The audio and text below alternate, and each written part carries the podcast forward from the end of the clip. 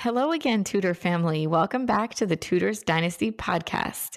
I'm your host, Steph Stohrer, and on today's Ask the Expert, I'm so happy to introduce you to historian Valerie Schutte. Valerie is here today to discuss misunderstood and forgotten queens of England. The Tudors Dynasty podcast. Does Monday at the office feel like a storm? Not with Microsoft Copilot. That feeling when Copilot gets everyone up to speed instantly? It's sunny again. When Copilot simplifies complex data so your teams can act, that sun's shining on a beach.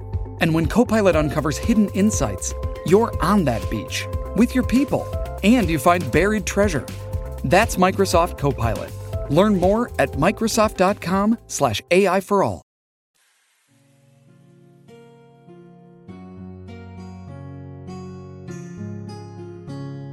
This is the Tudors Dynasty podcast. And now, Ask the Expert with Steph. Now, originally we had a list a mile long of queens to talk about. But then we realized that unless we want to do a six-hour long episode today, we should probably pare that down slightly. So since we are the Tudors Dynasty podcast, after all, we're going to keep it from kind of Middle Ages, medieval time period through the Tudor time period, or at least Tudor adjacent timing, if you guys get that. So um, I think we're good to go, right, Valerie? I think so. All right. Welcome to the show, and off we go. So I I have tons and tons of questions for you about misunderstood queens. There's so many misconceptions about a lot of these women that I'm really looking forward to clearing all of that up with you today. But before we go into the misunderstood queens, I know that when we were talking about this, we also mentioned maybe forgotten queens. And that doesn't necessarily mean, you know, secret queens that we don't know about. But what do you think it means to be a forgotten queen? Honestly, I think there are so many forgotten queens. And this is because some of the most familiar queens are really larger than life, like the six wives of Henry the Eighth or Elizabeth the First or Queen Victoria. And they tend to kind of overshadow a lot of other queens, which really has led to many misunderstandings and stereotypes, or just kind of a, not a great desire to know about some of some other queens. I mean, really, I work on Queen Mary the First, and no matter how much I write and publish, you know, Elizabeth is always more famous. So it's really hard to put out a new image of Mary that's accepted popularly. So like academically, Mary's starting to get a new image, but not necessarily like in the public perception because, you know, somebody like Elizabeth is just so much more popular or larger than life.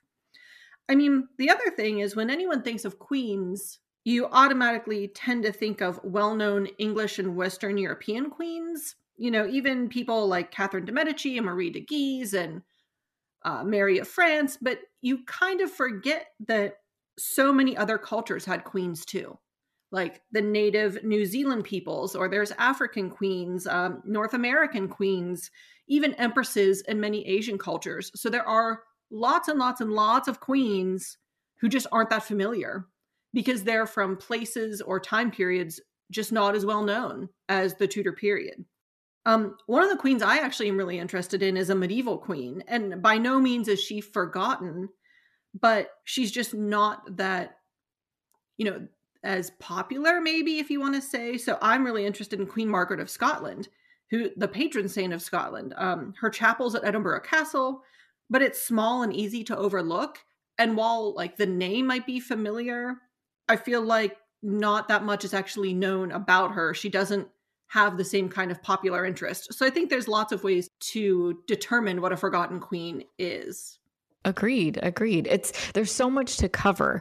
And, you know, I mean, I think that could be a great episode by itself as well. Now that we're talking about it, um, it's so hard to decide what to what to actually focus on because there's just so much to cover. And it's also interesting. Um, but here we go. That's OK.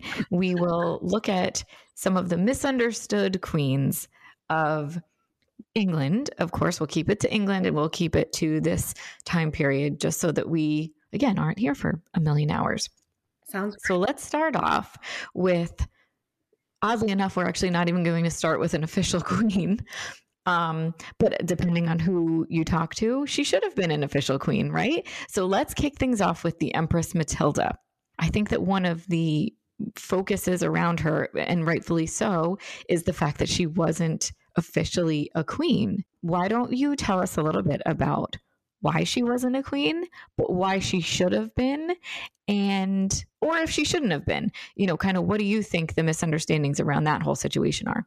Sure. Um, I think Empress Matilda is really interesting because, like I said, as someone who works primarily on Queen Mary the First, the first actual queen crown, crowned Queen of England, Matilda is someone who frequently gets mentioned in passing, you know, as maybe was she actually the first queen and not Mary. Um, so I feel like I come, like Matilda gets mentioned a lot alongside Mary, but almost as a footnote. And I think that's kind of what makes her interesting is nobody quite knows what to do with Matilda. So was she a queen? Wasn't she a queen? And I think the reason for that is, so she was the daughter of Henry the First of England. So she was a princess. She was wife to Holy Roman Emperor Henry the Fifth. Um, at her first husband's death, she married Geoffrey, Count of Anjou, at her father's insistence to like shore up his English holdings. But Henry the First at his death had no le- other legitimate children besides Matilda, so he made her his heir. Well, as you can imagine, in eleven thirty-five, this was not really the most popular idea to have this princess become queen. So she faced great opposition, and the throne was eventually seized by Stephen of Blois, who was backed by the church. So they fought for many, many years back and forth of should it be a, a male who had the throne, who maybe had an army backing? Should it be Matilda, who had the inheritance right to be queen? Stephen was captured in eleven forty-one, but then when Matilda went to be crowned, she was really met with great unpopularity. Like the public just wasn't ready for this queen, and they weren't sure what to make of her. So after several years of fighting and back and forth, eventually Uh, Matilda's son became King Henry the Second of England in eleven fifty-four. And there's really so much to her story, and she's a really interesting woman and certainly deserving of more mainstream attention, um, you know, even if I'll have a hard time accepting her as the first Queen of England at some point.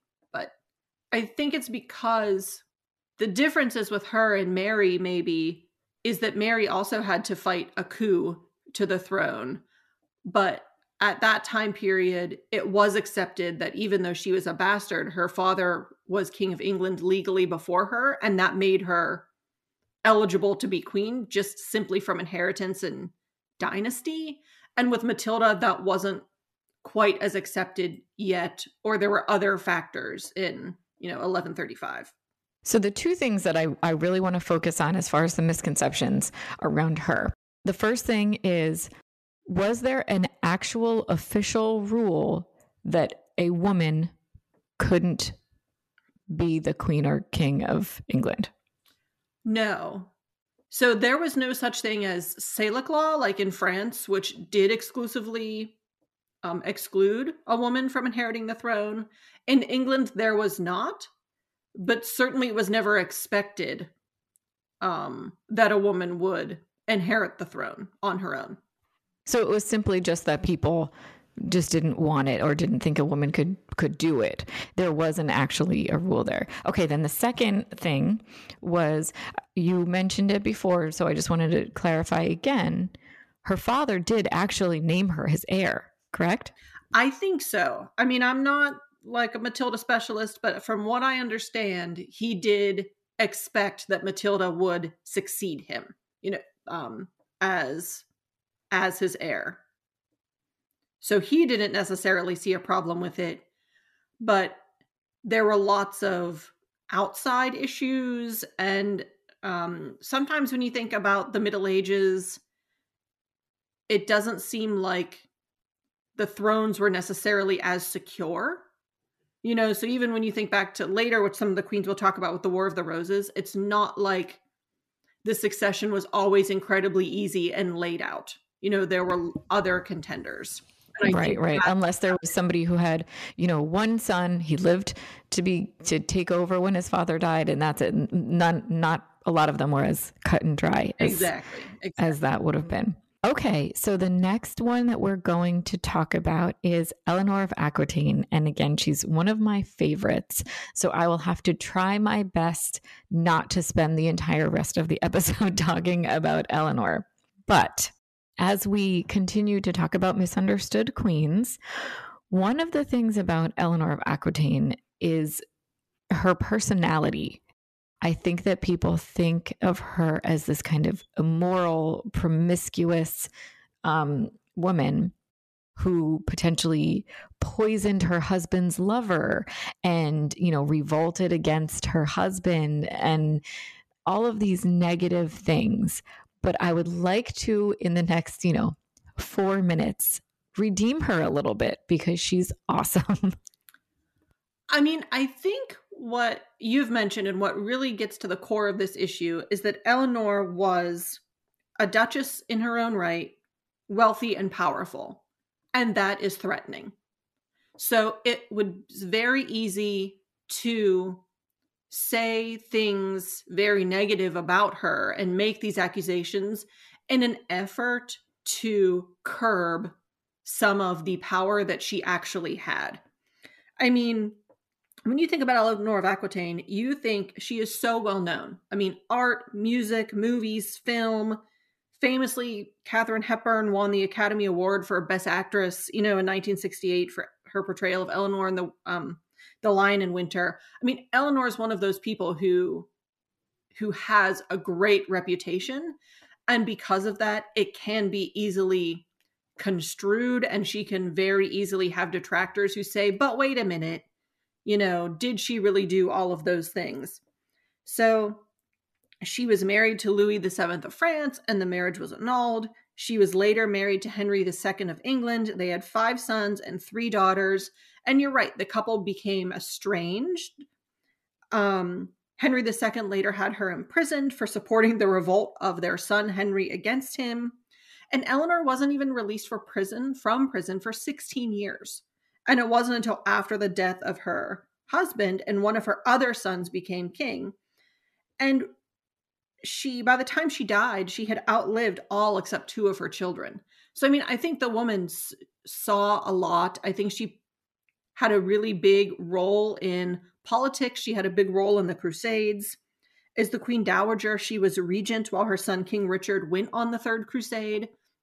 So I think it's one of those things where she has become, uh, or she has had some of these bad reputations or bad characteristics put onto her as a way to kind of take away from how powerful she really was at the time. Sure. And another thing that I, you just mentioned how she was the regent for her son. Correct me if I'm wrong, but her, her son was actually married at the time, right? When she, when she was the regent. Um, and I always picture uh, this kind of, you know, pushy mother-in-law figure um, as, as the role that she's taking on, because she really had her hands in everything. And maybe it was negative, but I still can't, I, I can't bring myself to have any sort of distaste for her at all. I think she's great. I think that role of pushy mother-in-law was also another one of those maybe stereotypes, you know, so you kind of think that there was this woman who, who did have lots of influence over her son. And like that same stereotype kind of exists for Margaret Beaufort, described as really dominating Elizabeth of York. And, you know, I don't really think that's true. I think maybe they worked together and they had different roles. You know, but certainly Margaret was an important figure in Henry the seventh's life. I think in the same way that Eleanor would have been a very important figure in the lives of her sons. Okay, so we're going to switch gears a little bit away from Eleanor of Aquitaine. And now we're going to talk about Elizabeth Woodville. The misconceptions around her are just so interesting because it's it's basically mis- misconceptions about her entire family, but we'll stick with just her. We will try not to talk about her mom, but her mom plays a huge role, I think, in why we have the misconceptions about her that we have. But one of the things that we should clear up about Elizabeth Woodville is these weird rumors that went around that she came from a family of witches. How do you think that started, first of all? I'm not entirely sure how it started, but I think it goes back to, and I hate to keep saying this, but I think it goes back to some gender stereotypes that, you know, some of these powerful women, there had to be a reason why they were, or there had to be a reason why they were dominant, more dominant than their husband, or they had to be a reason why, you know, Elizabeth Woodville was able to make a match with Edward the Fourth, seeing as that she had already been married and had kids previously, and Edward could have had his pick of women to be his queen. So I think sometimes they just start as little rumors to discredit a specific female. And in this case, it was Elizabeth and her mother. And somehow, you know, the rumors just continue because they're picked up and picked up, and then they become really interesting stories and entertaining stories, you know? So you can't escape the idea that Elizabeth Woodville and her mom were witches because of that, the novel and T V series based on Philippa Gregory, you know, who basically shows them doing witchcraft or something like it whenever they speak to the river and, you know, things. So it's, it's like the, the myth kind of started and now it's larger than life and you really can't get away from it. I'm glad you brought up uh, the literature and Philippa Gregory, because I wanted to know if some of the examples of the witchcraft that they participated in, in her books, and obviously in the shows on television, which, guilty as charged, I definitely watched them all. And I think it's really interesting and it's fun and entertaining. But obviously there are people who watch these things and take it as fact. Um, so do you think that the things that she wrote about or that were portrayed in the, the television series were from her own imagination, or did any of those examples actually come from the time when people thought that she was a witch and then, you know, Philippa just took those things and ran with them? I will, I will admit lots of things right up front. One, I have also seen and read pretty much all of Philippa Gregory's works and the T V shows. And really, I think The Other Boleyn Girl is one of the reasons I became really interested in the Tudors. You know, when I was Me too. Me too. We definitely reading, have that in common. You know, yep. Reading some of these stories. Now, I'm not as well versed in medieval witchcraft, so I will admit that. Uh, and it has been a long time since I have seen. Um, I think was it The White Queen? I think is that is that the right title? I think it's the- yeah. They're The White Queen and The White Princess, okay, and then so it's been a while. And The Red Queen, I think, was just the book. Okay, so we'll it's been to- a while since I have seen those or read them. Um, so I'm not entirely sure what witchcraft would have been understood in, you know, the thirteenth, fourteenth, fifteenth centuries. I'm just not entirely sure. But I do think that witchcraft was one of those things where it was very easy to imagine what it could be, or that lots of things that were incredibly benign could be easily construed as witchcraft. So I know that's not a great answer to your question, but I do think that seemingly benign acts by Elizabeth Woodville and her mother could have been easily construed as witchcraft. So we'll head forward a little bit. We're just going to march on here now to a little bit. Well, it was, it was kind of overlapping a bit, but we're going to talk about Margaret of Anjou. So again, there's a lot of the literature that is fictional that we get a lot of our um, opinions of her. But she was seen as this very kind of angry and controlling figure as the wife of Henry the Sixth. And we know that he was a weak and kind of sickly and obviously unstable king. So he did need someone to be strong um, in that relationship. But was it all bad? Tell us about Margaret of Anjou. So what you mentioned about Margaret being known as, you know, vengeful and overpowering and controlling, those kind of rumors existed in her own time, but really they became, they became solidified with Shakespeare. So Margaret of Anjou is probably best known for being in all four plays of William Shakespeare's first tetralogy. So this would be Henry the Sixth, parts one, two, and three, and Richard the Third.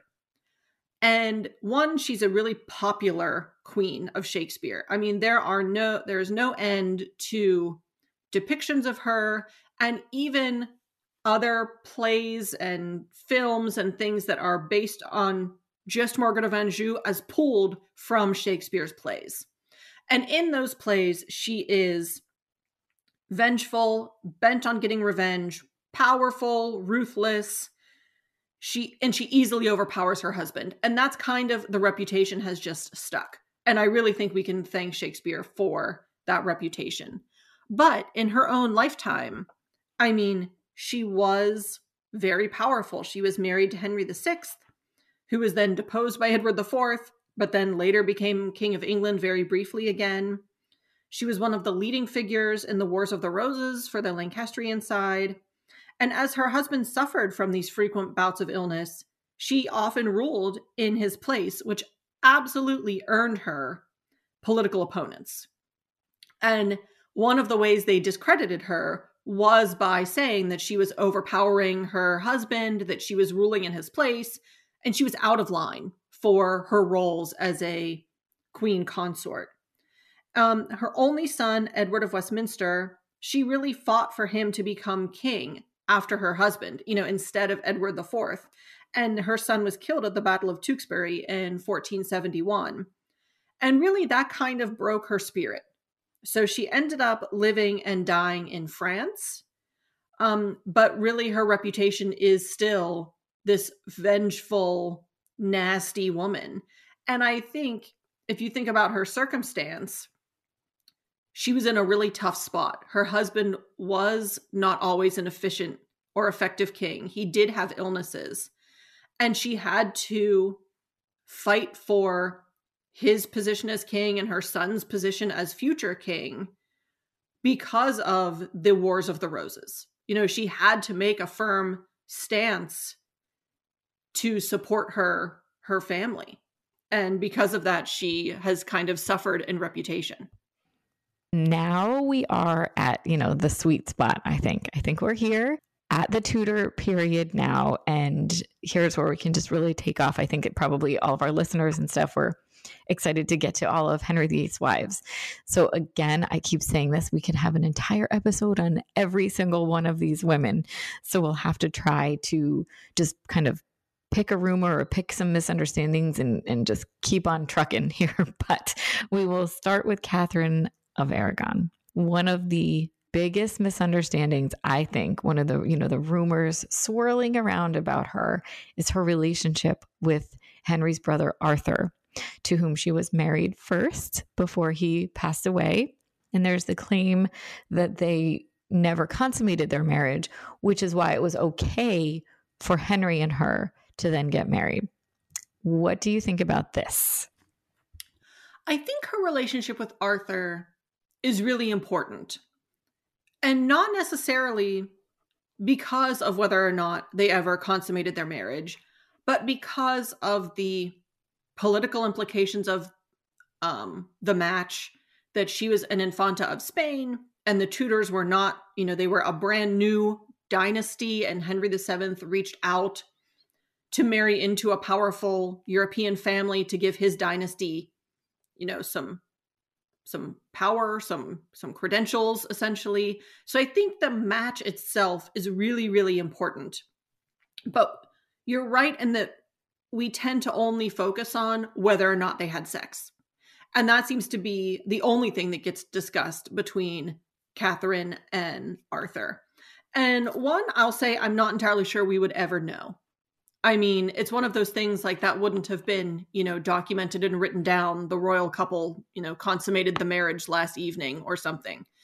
I think there would have been an assumption at the time that they did. You know, that was expected. They were married. They had a wedding night. Sure. You know, that would be the natural progression of, of things. Um, but when you look at, you know, you really, that doesn't, their, their relationship comes up at two times later in Catherine's life. So one is when she goes to marry Henry the Eighth. And because she was married to Arthur, she, she and Henry needed a papal dispensation to marry because she would have had relations with, with Arthur. So at the time, she says, you know, I'm a virgin. We never consummated the marriage.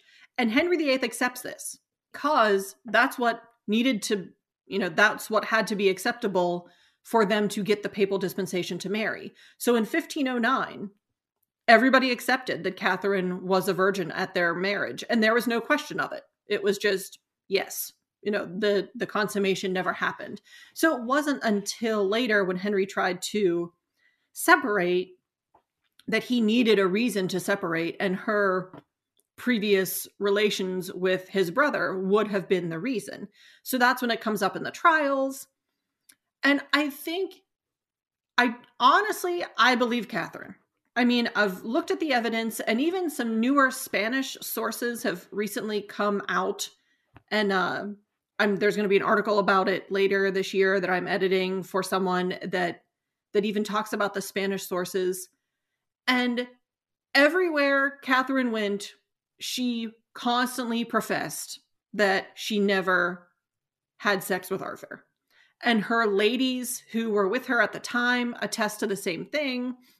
And Catherine was even willing to break the seal of confession um, and confess to her, I mean, her confessor, that she was a virgin at her marriage to Henry the Eighth. And she was willing to have her confessor break the seal and make it publicly known that that's what she said, which would have been a really big deal because confession was entirely private and couldn't be, couldn't be discussed outside of the confessional between the priest or whoever and the confessee. So I think that it becomes a really important issue, but sometimes it dominates other issues or other things that we could be learning or understanding about Catherine and Arthur instead. And here we are at Anne Boleyn. The list of things that we could talk about with Anne Boleyn is there, miles too, and miles long. Why don't we talk about then the uh, the accusation of incest? Sure. Was that actually something that she was on trial for? And where did that even come from? I mean, I think, well, her brother George was executed with her.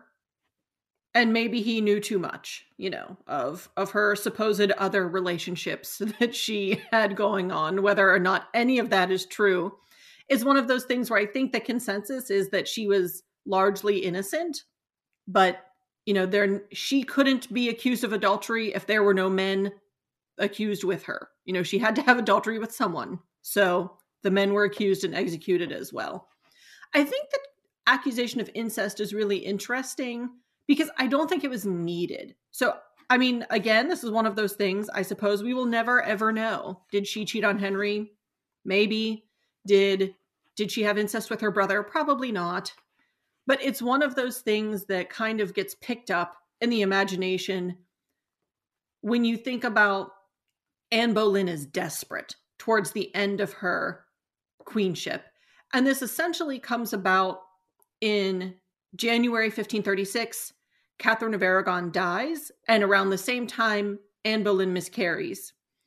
And when you think about it, Catherine of Aragon was a safeguard for Anne Boleyn. So the women might have been enemies after Henry married her.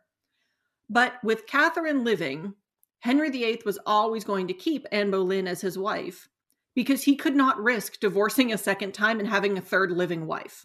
I mean, he was already accused of polygamy or bigamy, you know, on the continent. And imagine if he would have had two other two wives, you know, living, and he took a third one. So whenever Catherine dies and Anne Boleyn miscarries, and she's only had a daughter so far, and her and Henry seem to be fighting, you know, you can imagine a desperate woman who really wants to get pregnant. And I think maybe that's where the idea of her incest with George or her sexual relations with these other people comes into play. You know, she must have been trying to have a baby at all costs. Now, whether or not any of that's true, I highly doubt, but I think that's where some of those myths come from, is that you can see her or spin her as a woman desperate to regain control and power that she had and maybe didn't have anymore. Well, this has been such an interesting conversation. I feel like we could just continue and continue and continue. I think we'll probably have to stop there because um, we have, you know, however many queens after that. We will do another episode on the later queens. I wanted to thank you so much for talking about these queens with us today, helping us kind of get out of some of these misunderstandings. It's been really an enlightening conversation, and I'm so happy to have you, Valerie. Thank you again. Thank you so much for having me. This was so much fun. I, I think we could talk uh, misunderstandings and myths all day. Thanks for listening to this episode of the Tudors Dynasty Podcast. You can follow and support the Tudors Dynasty Podcast on Facebook, Twitter, Instagram, and Patreon at Tudors Dynasty.